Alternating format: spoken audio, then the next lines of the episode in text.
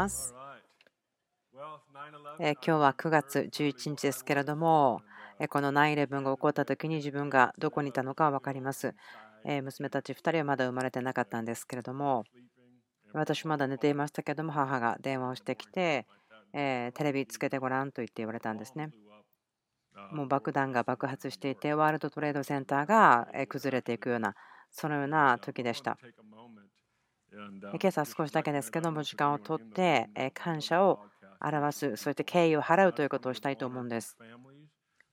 この惨事が起こった時に現場に戻って掃除をしたり助けたり消防局の方とか警察官の方たちとか軍隊の方たちとかそのような方たち人々を救出するために働かれた人たちに対して本当に尊敬を表したいと思います。皆さんのしてくださったこと本当に素晴らしい。感謝します感謝しています。皆さんの人生そこで本当に他の方たちが救われたことを感謝しています。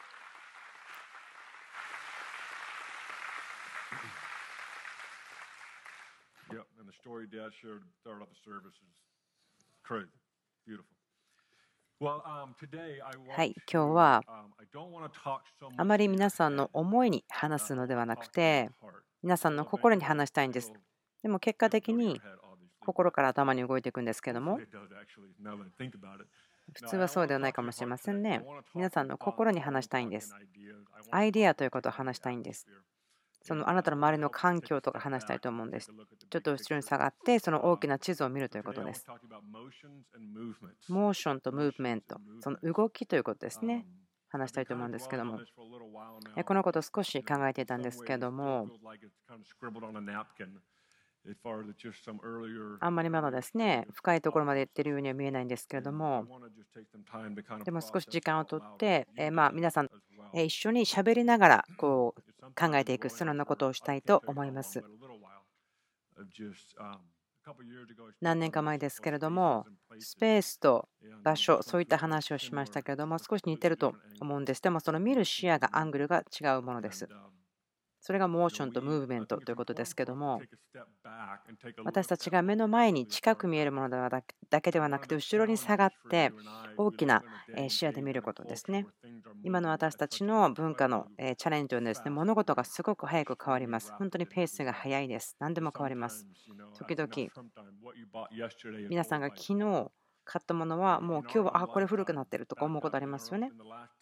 過去の10年間だけで iPhone はバージョンが7まで来てます。まあ、私、このことですね、全能の神様賛美しますけれども、でも分かりますか？また次のものが来た時に、あなたが今持っているものは古くなってしまうということですよね。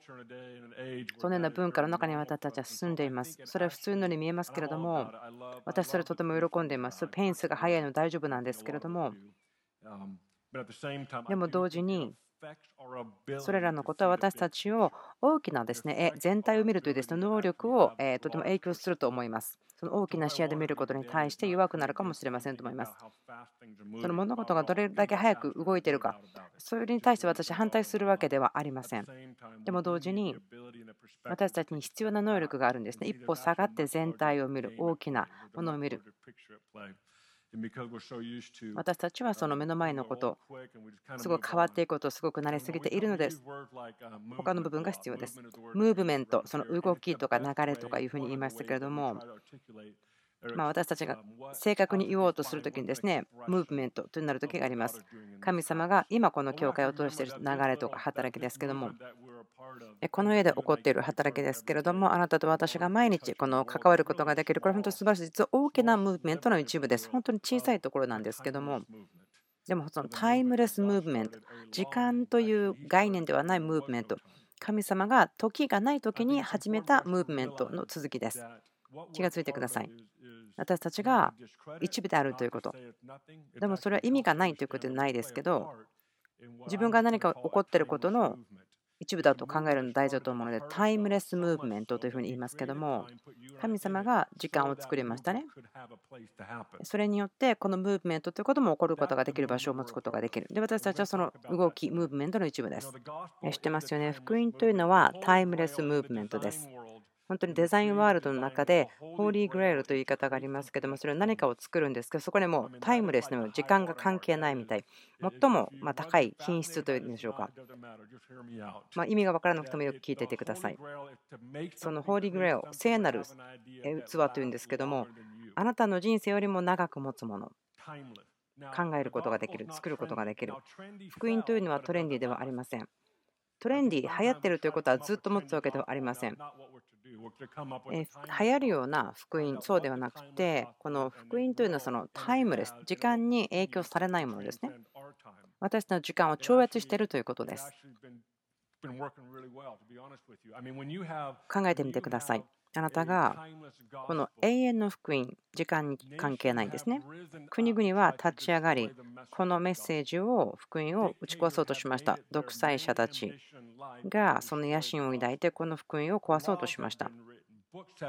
本も書かれ、立法も書かれ、そしてムーブメントやレボリューションも起こりました。この福音を取り去ろうとしました。でも反対にこれはその福音を成長させるものになりました。驚きますよね。もっと面白い自分にとって思うことなんですけども、福音というのは私たちが時々その福音からとても変な神学を考えてしまうんですね人類は。ムーブメントというのがそこにある時に神学が悪いと、ああ、何かあなたは特別だということが分かるんです。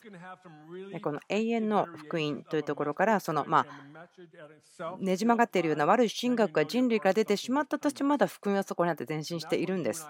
そこにあなたと私がいるんです。本当に永遠なんですね。その時間の制限がありません。この福音には。私が聖書をすごく大好きな理由を言いましょう。インタビューを受けていました、フィルミングのために。その中の質問の一つは、なぜあなたはそんなに聖書が好きなんですかということでした。とてもよく私こう言うんですけども、その理由は、聖書の啓示というのは終わりにならないんです。なぜなら神様は終わりがない方だからです。とても驚きます。面白いと思うんです。もう一つの箇所、え一章とか一節とかですね、もう何ヶ月もまた1年ぐらいそこにすごくとどまってですね考えるとしましょう。その御言葉から本当にぎゅっとエッセンスを全部絞り出す、リサーチする、話す、それを実践する、生きる。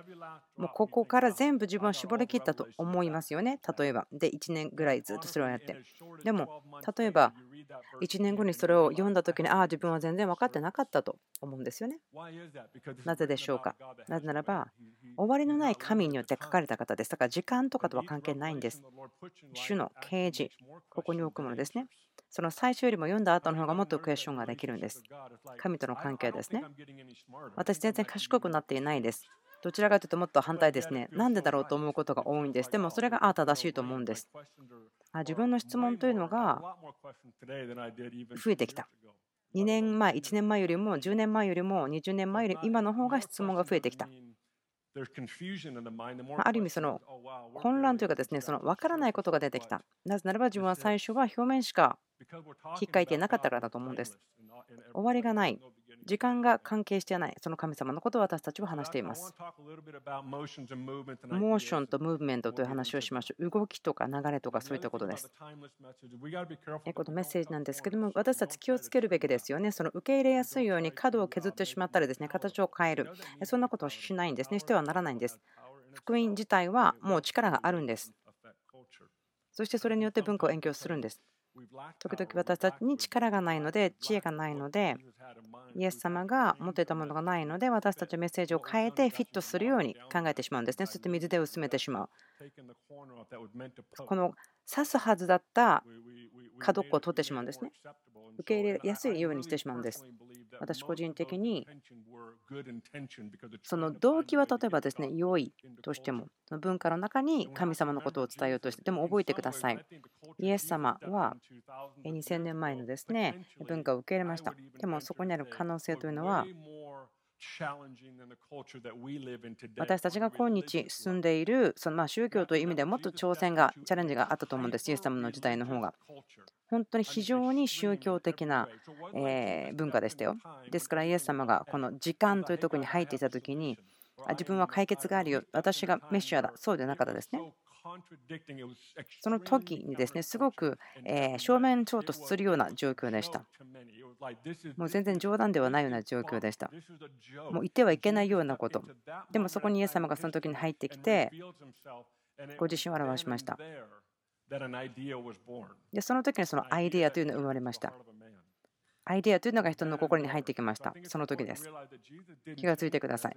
イエス様はメッセージを変えませんでした。とどまっていました。何千年後でも、イエス様が始めたメッセージを私たちはチャンピオンしてるんです。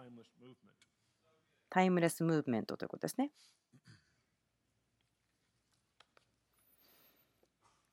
多くの良いアイデアというのは大変な緊張感のある状況があるというところから生まれました。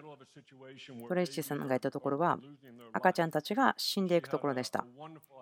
で彼女素晴らしいアイデアがありましてそれはミルクを与えるということでした。で今先に話を進めるともう何千人もの赤ちゃんあもう赤ちゃんではありませんけどもその青年とか子どもたちが成長しているその状況を見て現実に直面してその時にアイデアが来るその時に思いの中にアイデアがつけられる。アイデアのアイデアを私喜んでるんですね。その思いというのがあなたの思いの中に入ることができてそれがどこかに行って何かになるということが面白いと思うんです。すごくそれ私面白いと思うんです。アイデアというのは自分のところにやってきてまた去るそんなものだと思うんですね。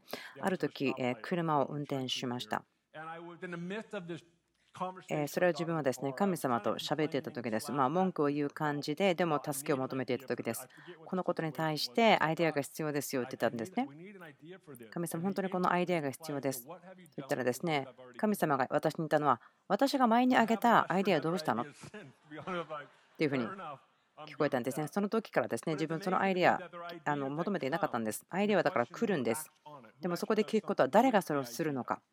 誰がそのアイデアとともに走るのかということです。アイデアということは本当に革新的なことになるんですね。そして何かを表すことになります。国も立て上がることができるでしょう。その国がアイデアのために倒れたりするでしょう。学校もそうでしょう。あなたもアイデアということによって作られたということ分かりますか？面白いと思うんです、とても。私たちが人生で経験することというのは、アイデアというところから出てきているようです。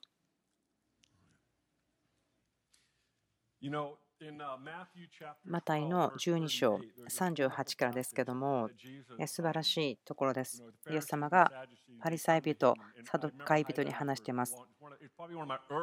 多分自分がすごく若い時にハイライトしたところなんですけども、これはパリサイ人たちがイエス様のところに来て、その印を見せてくださいと言うんですよね。でもこれ、背景見たら彼の背の多くの印を見ています。で、イエス様の王というのは、ま典型的ですよね。ノーと言われます。そしてこう言うんです。悪い会員の時代は印を求めていると言うんですね。時々イエス様はすごく平和なんですけども、でも反対側という時はもうとても厳しい。その無知を使って宮清めをしていますね。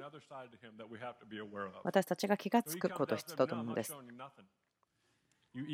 知ってると思ったら分かんないですね。ここでイエス様が言ってるのは、悪い会員の時代のものよということですね。会員というのは契約を破るという意味です。あなたが契約をした人のその契約を破るということ、結婚ということの中になるならば、あなたがその契約をしている人ではない人と性的なつながりを持つということですけども、ここで言いたいことは、邪悪という意味ですね。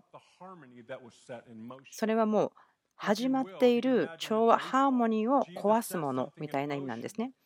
で、そのイエス様がその動きを始めました。ボールを投げるようにされました。イエス様はここで言うんです、ね動きに対して。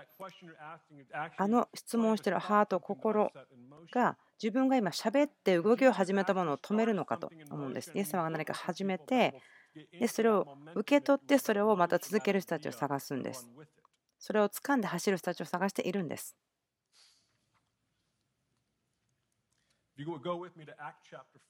使徒の働きの5章に行きましょうか。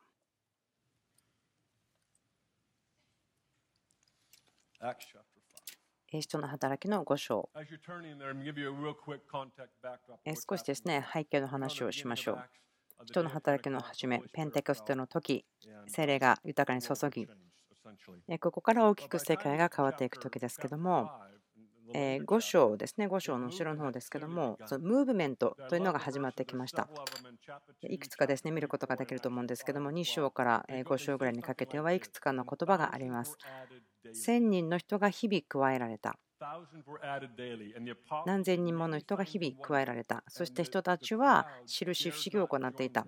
群衆がいました。でも彼らは加わらなかったけれども恐れた、好んだ、好意を持った、それに書いてありますけども、そのムーブメントというものが始まりました。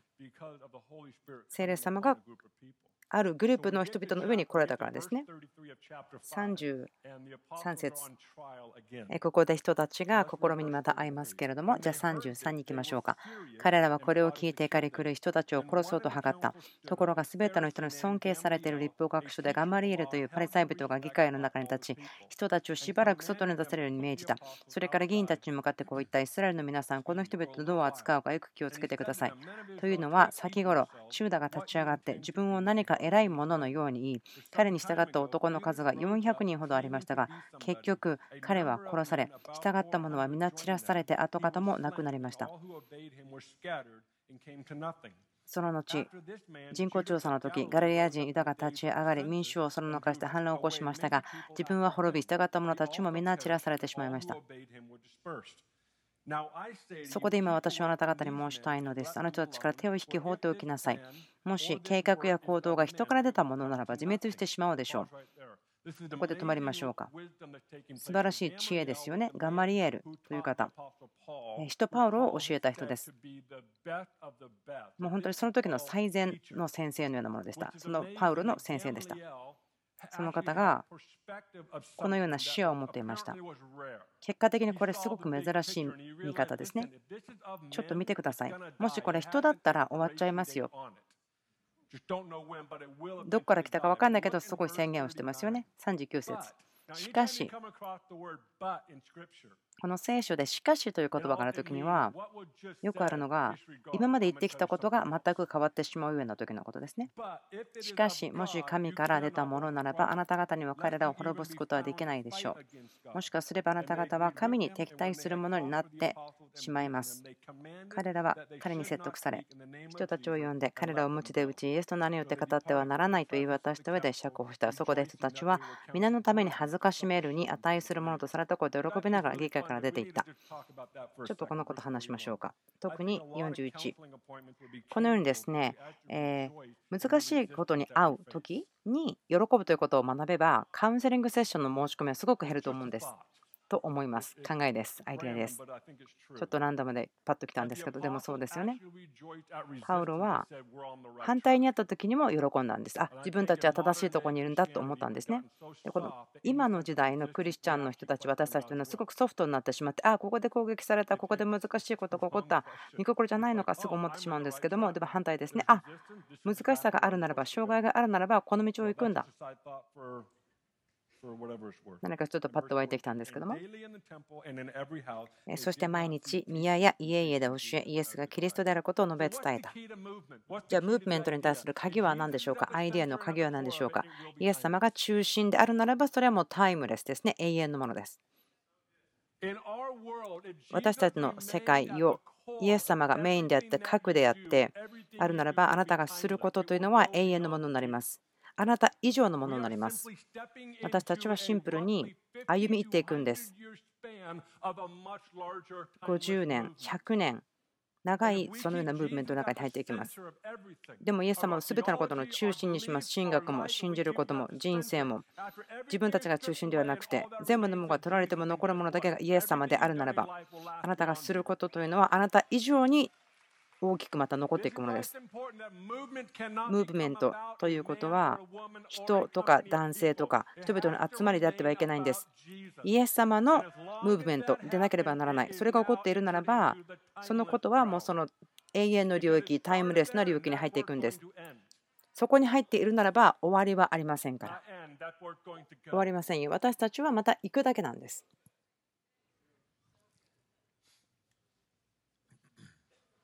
ムーブメントというものは何によって作られるのかということをですね考えたんです。その良いアイデアだけがムーブメントを始めたらいいなと思うんですけれども、でもそうでないこともあります。今あるムーブメントのいくつかは本当に悪霊的なものによって動かされたムーブメントです。そのアイデアというものがムーブメントをスタートします。ですからもっと良い質問をするべきなんですね。何がどのようにそのタイムレスなムーブメント、永遠のムーブメントを生み出すのか、注意することが必要ですね。私たち葛藤することがあります。じゃあ、このムーブメントをとって、このイエス・キリストの現実ですね、福音は恥と思わない。でもどうやって今の文化が適応するようにするのか。そのまたはその誘惑されることは簡単に受け入れやすいように変えてしまう誘惑ですね。でもイエス様はそれをやってないです。イエス様は同じです。その当時の宗教の文化が持っていたスタンドよりも高いスタンドでイエス様持っていましたね。とても興味深いんですね。イエス様言いますね。これあなた大変と思ってる。でも本当はこうですよって言うんですね。そのアイデアが人の思いの中に入ってくること。そしてその前にはなかったことに気がつくということが面白いと思うんです。皆さん分かると思うんですけども、ここで私たち教えられなかったと思います。私たちが人々がこの部屋に入ってきて、たくさんの会話をしますけども、私たちが旅行したらいろんな話、メッセージ聞きます。それはもう知らなかったんだ、これらのことは知りませんでしたよということを聞くんですね。これらのことはすごくこの家ですね、ベテル教会に使命として働きとして与えられていますけども、いろんな人に会うんです。これを自分待ったんですよっていう人たちにすごく会いました。ある歌のですね歌詞がありますけども、自分のすごく歌なんです。この、え表すことですよね。そのアイデアが思いに来た時にどうなるのかっていうことです。見たことがない土地につき、意味がわからないけど普通だと思った。奇跡が働き、植え乾いている者たちに与えられる。そうですと言ってるけれども、それがそのようには見えていない。壊れてる窓を開けたら光が入ってくる。頭いっぱいの夢。あなたが見たかった変化を見る。頭にいっぱいの夢。語るまではその夢を。奇跡が働いているところに着いた。手を広げて言葉の中で迷子になる。頭の中が夢でいっぱい。思いが入ってきて、そのリアリティに気がつくんです。その前までは知らなかったけど、それに気がついたというところですね。ですから、とても大事です。私たちがどうやってイエスを私たちの中で表すかというのが大事です。この文化、社会にどうやってイエスを表すかは大切です。文化の中に入ります。でも世の中に入るけど世の人ではありません。ですから、自分の人生を捧げていること、これですけども、自分だけではないと思いますけども、どうやって自分たちが福音を薄めることもなく、そのメッセージを変えることもなく、福音の中の強さを保ち、でも影響を与えて文化にインパクトを与える。なぜペンはペンであるのか。見かけでしょうか働きでしょうかなぜペンのことをペンと定義するのか、どこによって定義するのか。ペンの歴史というですね調査があります。ちょっと面白いんですけど、えー、紀元前420年ぐらい、湿った粘土の上にブロンズとかで字を書き始めた。紀元前300年ぐらい、絵を描くような感じになってきた。小枝で作ったようなブラシやペンを使っている。紀元前1300年ぐらい書くことということが始まり初期みたいな人たちが出てき始めて木の板に色を塗ってメタルの何かこう書くものを使って使う。そしてその後にブロンズでもスタイラスというものを使って書いている。でアジアではブロンズを使っていました。紀元後ですけども600年から800年ぐらいの時には羊皮紙というものにうずらの羽を使って書いていたんですね。で、いつも最初大文字でしたけども、だんだんそれを早く書くために小文字が発見されていった。最初にそれはスペインで現れます。その書くための道具ですね、ペンというもの。1790年ぐらい、ペンスルレッドというものが開発されましたオーストリアですね。そのフランスとオーストリアのところあたりで。まその辺りの出身の方はですね、そのことを嬉しいと思ってください。おめでとうございます。1800年から1850年ぐらい、ペンポイントというものが出てきました。でもそのパットンという人はですね、コマーシャルしませんでした。どうなったかというと、10月1945年、ボールポイントペンというものがアメリカの市場に出てきました。この水の下で書くことができる。文房具に満足していなかった人がたくさんいたのか、本当に何万本か売れたそうです。ニューヨークですけども。まあ、話を続きますけども、でも近代のペンの歴史になりますが、ポイントは、これいつもペンだったんですけれども、その時にこれが分かれた世の人たちによってアダプトされました。変えるんではないけれども、アダプトされるというんでしょうか、受け入れられる。文化を置かれたところで影響することができる。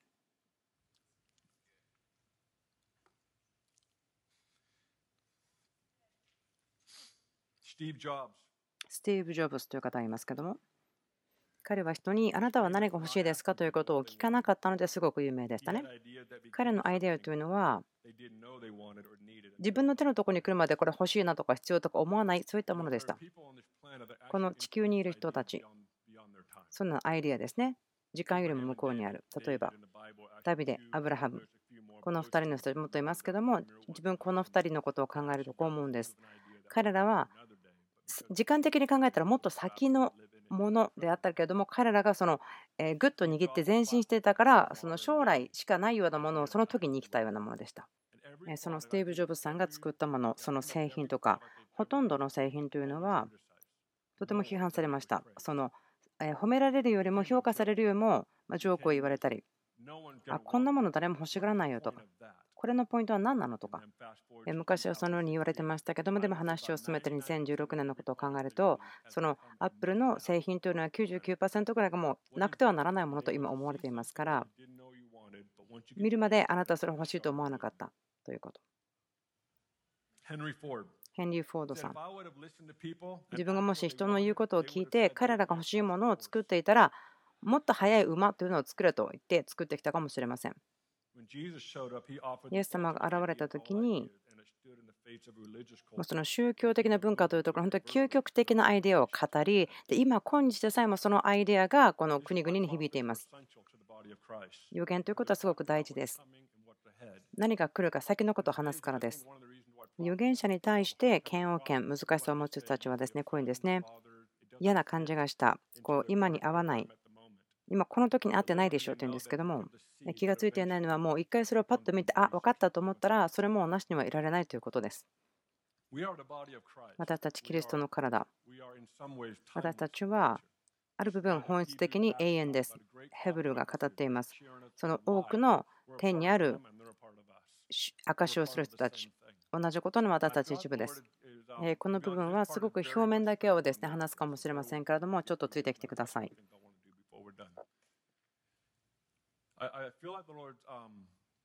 私はそのイメージとかですね絵が必要なんです。理解するのに。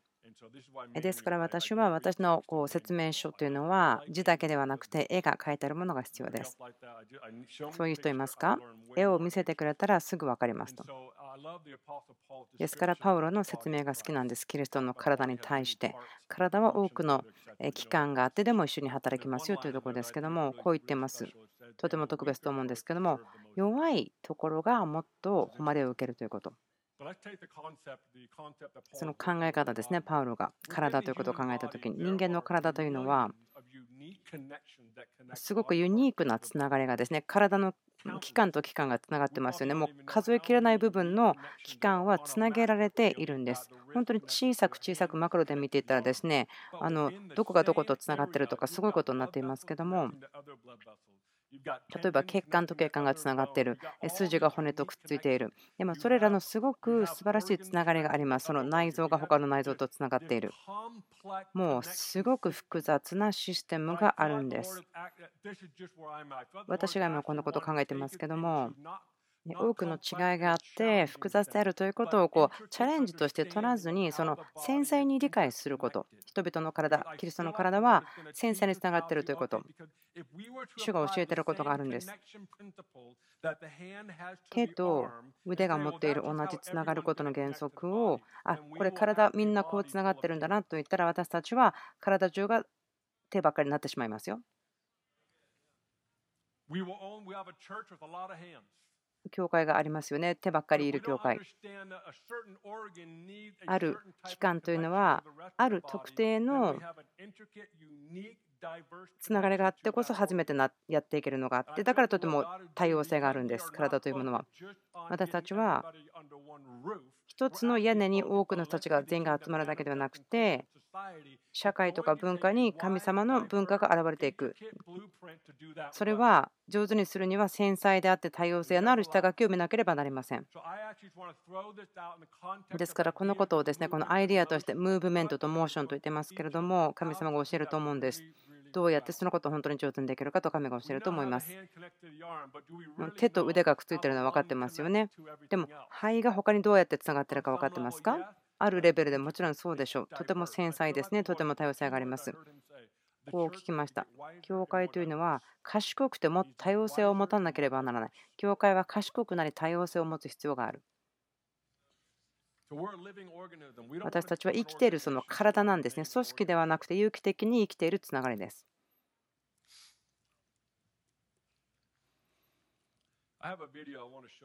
あるですね、ビデオを見ていただきたいんですけども、準備ができると思うんですけども、多分多くの方は見てると思います。とても面白いんですけども、そのスポーツの変化ですね、その床体操がどのように前進しているか、進んでいるかというところです。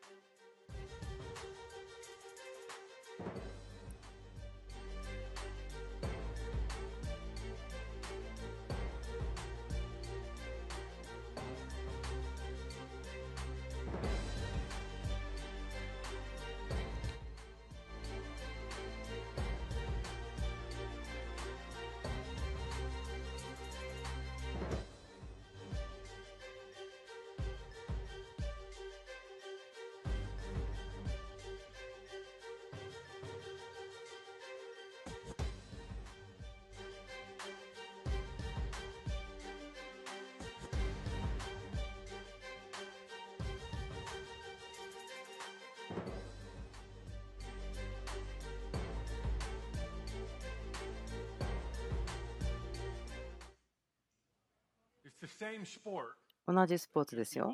でも、その前に進んでいった、まあ、前進しているものというふうに言いましょうか。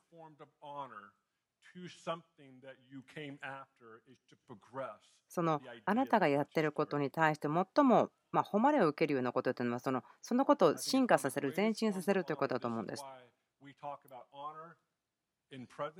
その今の誉れという話もしますけども、過去の誉れという話もします。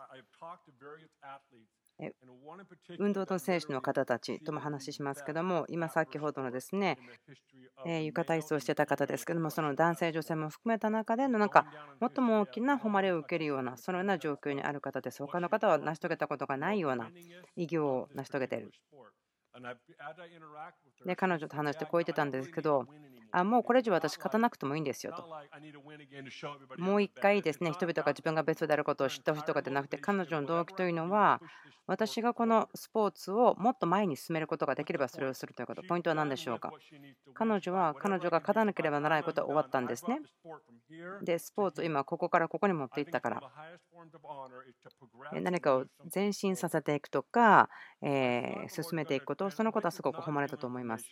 これ皆さんもちろん新しいインフォメーションではなかったと思うんですけれども、私が言いたいことは、私たちをこのことによって励ましてほしいと思うんですね。ムーブメント、イエス・キリストのメッセージは変わらないけれども、受け入れて、そして前進させていきます。イエス・キリストが中心であるけれども、でも、福音が人々に理解される、分かられる、その背景の中で変わっていく人の働きのように、15節ですけれども、エルサレムのリーダーたちはどうしていいか分かりませんでした。なぜならば、福音というのが期待していないところに行って彼らが受け取ったからです。ちょっと待って、なぜ違法人が、ユダヤ人が経験していることも経験できるのこれは違法人に行くべきではなかったんじゃないのかということになった。でも結局全人類に影響を与えるものでした。人の15章、今ちょっと切り張りしてますけれども、リーダーたちによって話し合いがなされた。なぜならば、日本人はユダヤ人のように生きていない生活スタイルが違うでしょう。だから私たちがやるべきことをやってない。でも彼らは精霊を経験していると言っている。でそれらの話の中にパウロとバルナバがやってきて、あ今ちょうど私たちそれを見てきたとこですよ。こんなに驚くことはありえないと思いますよ。でもこんなことが起こってますと。その証しがそのリーダーたちの話し合いで結果を決めたことになったんです。福音がその場所、背景の中で働いている時受け入れて前進する変化させてるわけではありません。でそれによって受け入れられてもっと大きなところで受け入れることができるように。手紙を書かれたと思うんですねこれらのことをすれば大丈夫ですよと手紙書きましたね。後でどうぞ自分で読んでほしいいただきたいんですけども。聖霊様があなた方のうちにいますね。あなた方のところでも福音は働いてますね。ということを言っています。私たちはもっと賢くなり、もっと多様性を持ち、もっと繊細になり、そしてこのイエス・キリストの福音をどうして表していくかということなんです。ある部分ではもうすでによくしています。上手にできますけれども、でも、教会、その全体として、すごく良い仕事をしてきましたよ。イエス・キリストをある状況の中で表すということに対して。でも、その場所が違うところ、文化が違うところでは、でも、この世が治めているところと言ってもいいかもしれませんけども、私たちは学ぶ必要がありますね。賢くなり、多様性になり、繊細になって、その状況の中に福音を持っていくこと。で、人々が、そのペンがペンであるためには何が必要かということを考えてみてください。もう40年前はこんなことありえなかったというペンが今ならあるでしょう。もうインクも羽も使いませんよね、その当時のペン。私が言ってるのはこれです。次の何かに変えることです。でもそれをするには前進することと受け入れることが必要です。ですから、イエスが真ん中、中心、メインのメッセージであるならば恐れる必要はないでしょう。そのボールのようにですね、これはまだボールですね。もうここにはありませんね。あっちに行きましたよね。でもまだボールはボールなんです。さあ、今日はここから何を持って帰りますか？あなたは永遠のムーブメントの一部です。教会、神の民、世の中で。でも世の人ではないです。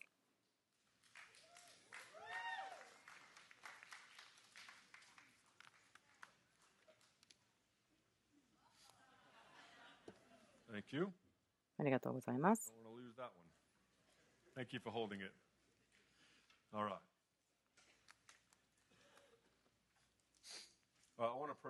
はい、では祈りたいと思います。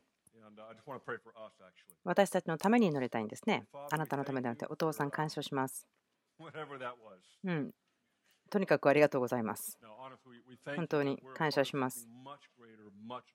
とても大きいもの、とても偉大なものの一部とされていることを感謝します。わからないけれども、でもそうなんです。この部屋にいると全てが気がつきますように、私たちは永遠のムーブメントの中にいます。そしてそれは時間の外から始まり、時間の中に入ってきて、あなたがあなたの究極的な願いを表すことができるように、ここにいる人たち全てが分かっても分からなくてもお願いします。あなたがはっきりさせてください。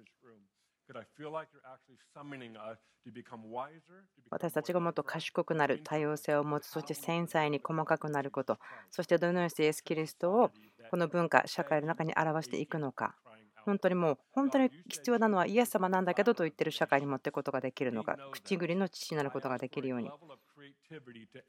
クリエイティビティをくださいすべての人がクリエイティブになることを学ぶことできますように、その現れがどのように見えたとしてもですけれども、創造性を持つこと、イエス・キリストをこの今の関係の中に持ってくることができますように、使徒の15章のように、同じように、あなたが会話に入ってきて、前進すること、そしてアダプトすることでもそのメッセージを変えなかったように、その知恵が私たちの上にありますように。Vinnade. Amen. Amen.